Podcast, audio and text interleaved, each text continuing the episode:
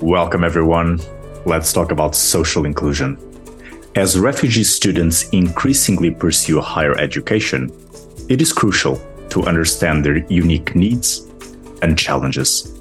The study of my guest, Jana Berg, and colleagues explores the factors influencing refugee students' dropouts intentions in pre study programs, which reveals an interplay of financial constraints, perceived exclusion, and language proficiency. As you will hear, this conversation highlights the importance of tailoring educational approaches to address the specific needs of refugee students in order to foster their successful integration into higher education. I'm Rodrigo Silva.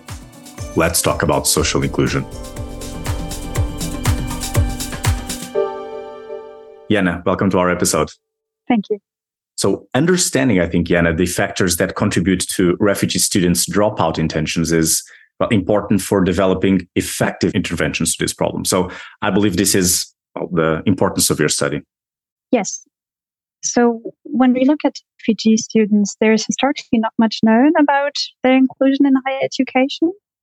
And but higher education is key to build a life, to enter high income jobs, and to create a perspective, basically.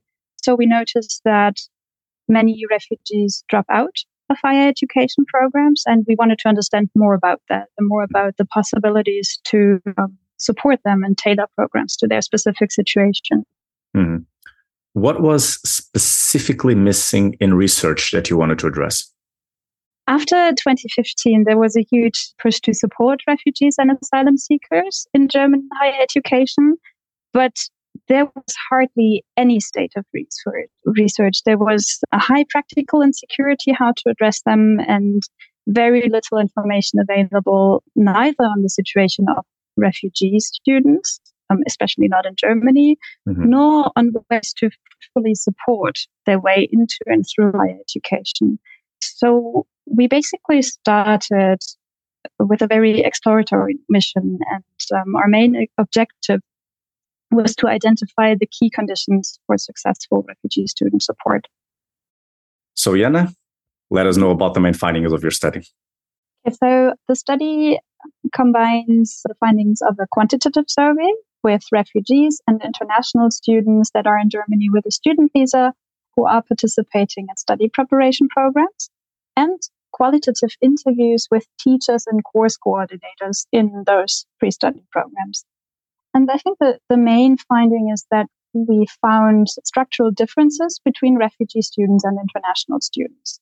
Refugees are more often at risk to drop out. Um, they more often consider to drop out of pre study programs because of some key challenges. And those are um, financial, their financial situation, and um, their perceived social exclusion.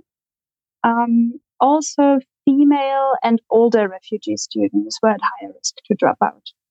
Mm-hmm. However, refugee students also showed an ability to develop coping strategies against um, specifically mental challenges and perceived social exclusion. And in addition to that, our research also indicates a number of resources. Um, for example, they more often tended to use the German language in their everyday life. They focused more on their social integration and what also helped was a strong connect, a strong connection to the prospective field of study. And those refugee students that had already made some experiences studying abroad were often able to productively build on this experience. On the organizational level, the expert interviews emphasized a need for steady and ample funding to maintain study preparation programs for refugees. And also, teachers and course coordinators described a lack of professional training to support staff in addressing marginalized groups, but also a lack of paid time to engage in individual student support. Much of the support that was done voluntarily and on an unpaid time, which made it very difficult for staff to engage mm-hmm. with a lot of individual students. Mm-hmm. You were mentioning the organizational level, and I would like to follow up on that uh, because mm-hmm. higher education institutions can learn from from these findings and implement some policies. So, can you tell us more about about, about that, about practical implications? I believe that our findings can be used very directly to adapt higher education policies as well as practices.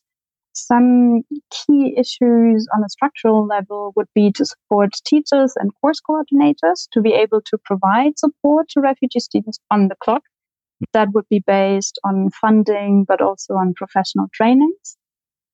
But further, I believe our findings can help to adjust support networks and support structures by targeting the specific issues that cause refugees to drop out of classes. Some takeaways could be to provide informal language learning opportunities, emphasize social integration, support refugees in making use of the resources and resilience that they have. Mm-hmm. And academically, what's ahead of us now? More case studies, other geographies, for example? There has been a, a massive increase in studies on the situation of refugee students, which also introduced a more international focus on the situation in very different regions. But I believe that the biggest question for ongoing research would be how the experiences and lessons learned during recent years actually translate to the current situation. Because in our study, we looked at a cohort that participated in study preparation courses in 2018, or that started in 2018, and most participants were from Syria and Afghanistan.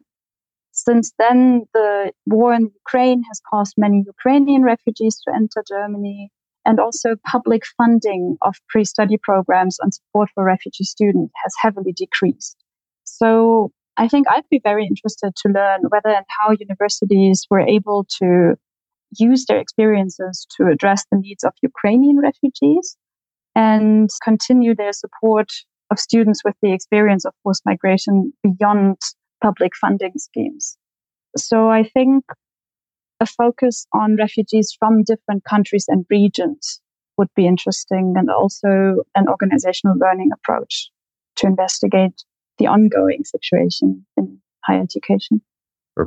Some tips for future research. Jana, this has been a very straight to the point episode, but if you could sum up this conversation in one or two sentences, what would it be?